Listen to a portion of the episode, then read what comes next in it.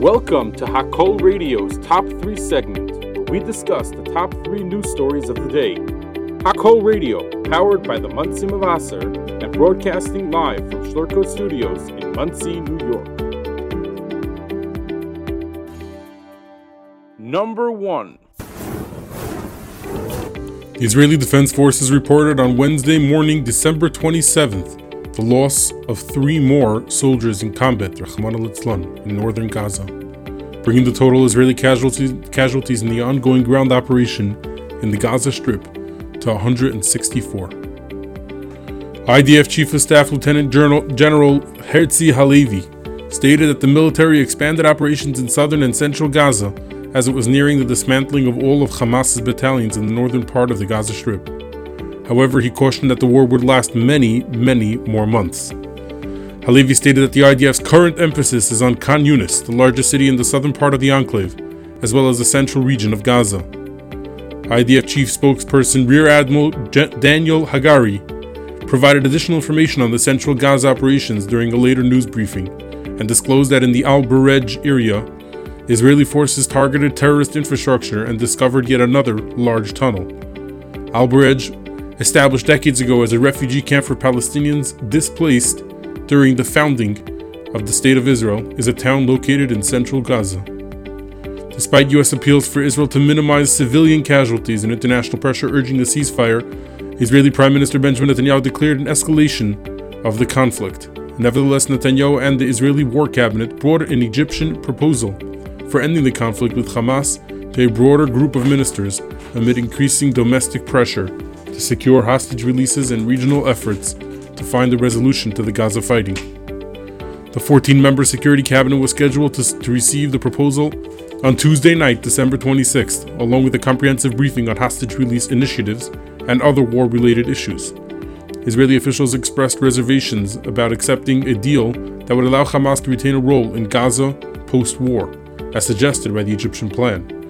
A formal vote on the proposal was not anticipated, but Israel is open to discussing the initial stage of the plan. This involves the release of hostages held by Hamas in exchange for Israel releasing Palestinian prisoners.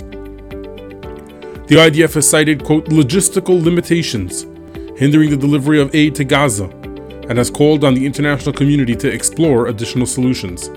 Despite concerns from global bodies about the escalating humanitarian crisis in the region, IDF spokesperson Rear Admiral Daniel Hagari emphasized in a video statement on Wednesday, December 27th, that their focus is on Hamas, not the people of Gaza. He stated, quote, Our war is against Hamas, not against the people of Gaza, and we are sending aid into Gaza, to the people of Gaza. We are not the bottleneck. On Wednesday, December 27th, the Islamic Revolutionary Guard Corps, the IRGC, part of the Iranian military, stated that the October 7th attack on Israel was a revenge for the assassination of Qasem Soleimani, a senior IRGC officer responsible for Iran's ex- external military and intelligence operations. Soleimani was killed in a U.S. drone strike near Baghdad International Airport in January of 2020, upon the express orders of President, U.S. President Donald Trump. The claim contradicts Tehran's previously expressed rhetoric of distancing from the Hamas attack on October 7th. However, later during the day, Hamas flatly denied the statement, saying that the October 7th attack that led to the ongoing Israel Hamas war was a terror group's response to Israel's quote crimes at the Al Aqsa Mosque in Jerusalem, referring to the tensions around accessing the area that rise annually around religious holidays. Also, on Wednesday, December 27th, the UN announced the appointment of Sigrid Kaag, the Netherlands' outgoing finance minister, who will be the new key humanitarian and reconstruction coordinator for the Gaza Strip.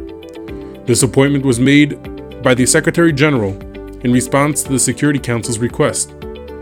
However, what the UN is neglecting to mention is that Kaag is married to Anis al-Qaq, a deputy minister for the PLO, the Palestinian Liberation Organization, under Yasser Arafat in the 1990s. The PLO, which has morphed into the quote, State of Palestine, under Mahmoud Abbas was the forebearer of the current Palestinian government in Gaza and the West Bank, and was one of the inspirations which led to the founding of the terrorist group Hamas.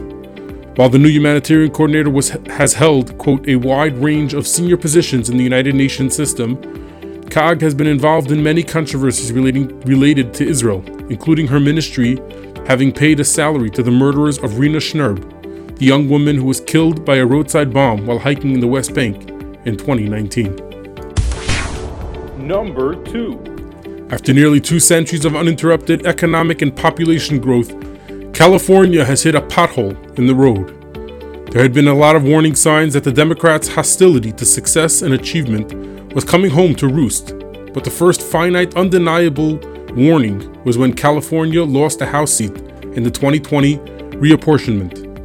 This is the first time in history that California has lost a House seat and marked the end of a run of gains that started with a one seat gain in the 1860 census, which culminated in the series of five to seven seat gains between 1910 and 1980. According to the LA Times, the pain is beginning to be felt as the outflow of high earners and maximum tax rate payers is replaced by an inflow of people dependent upon public services. Even though California has experienced lopsided outmigration for decades, the financial blow has been cushioned by the kinds of people moved into the, moving into the state. The newcomers were generally better, edu- better, better educated and earned more money than those who left. But not anymore. That long standing trend has reversed. New state to state migration data shows that for several years, thousands more high earning, well educated workers have left California than have moved in. The reversal, largely in response to the state's high taxes and soaring cost of living, has begun to damage California's overall economy, and by cutting into tax revenues, has delivered punishing blows to state and local governments. State budget analysts recently projected a record $68 billion deficit in the next fiscal year because of a 25% drop in personal income tax collection in 2023. Some city, county, and other local taxing authorities, particularly in the San Francisco Bay Area, have also recorded massive revenue declines. Number 3. In a news broadcast on CNN's Outfront program on Tuesday, December 26th, Eagle Pass, Texas Mayor Rolando Salinas stated that there has been, quote, no response from the federal government on his calls to act to combat the crisis on the border. President Joe Biden and Vice, Vice President Kamala Harris have, quote, been very quiet on the situation and haven't made a clear case that you can't come to the U.S. illegally and that the United States of America doesn't care about the safety, the security of the border. Host Erica Hill asked Texas Mayor Rolando Salinas, quote, You said you feel ignored, that you've reached out, you've called on the federal government. So has there been any response? Salinas responded, quote, no response whatsoever. Secretary Mayorkas about two weeks ago had the audacity to visit Uvalde, Texas, about 45 minutes away. Yet he didn't come to visit the situation in Eagle Pass, Texas, which is significantly worse. I made a call to our president, our vice president. We need action now. There needs to be a message to these people that, quote, if you come, if you want to come to the US, you have to do it in a legal manner. And if you don't, there will be consequences. He then stated that it is just very, very frustrating that the leadership of the United States of America doesn't care about the safety and secure, security of our borders. When asked how he sees the crisis ending, Salinas responded that it should start with hearing the message from the President of the United States and the Vice President of the United States. Quote, they've been very quiet on the situation, and it's very disappointing that they haven't made the message themselves. The message that's clear that you can't come into this country illegally. Thanks for tuning in to the Top 3 segment live on Hakol Radio and have a great day.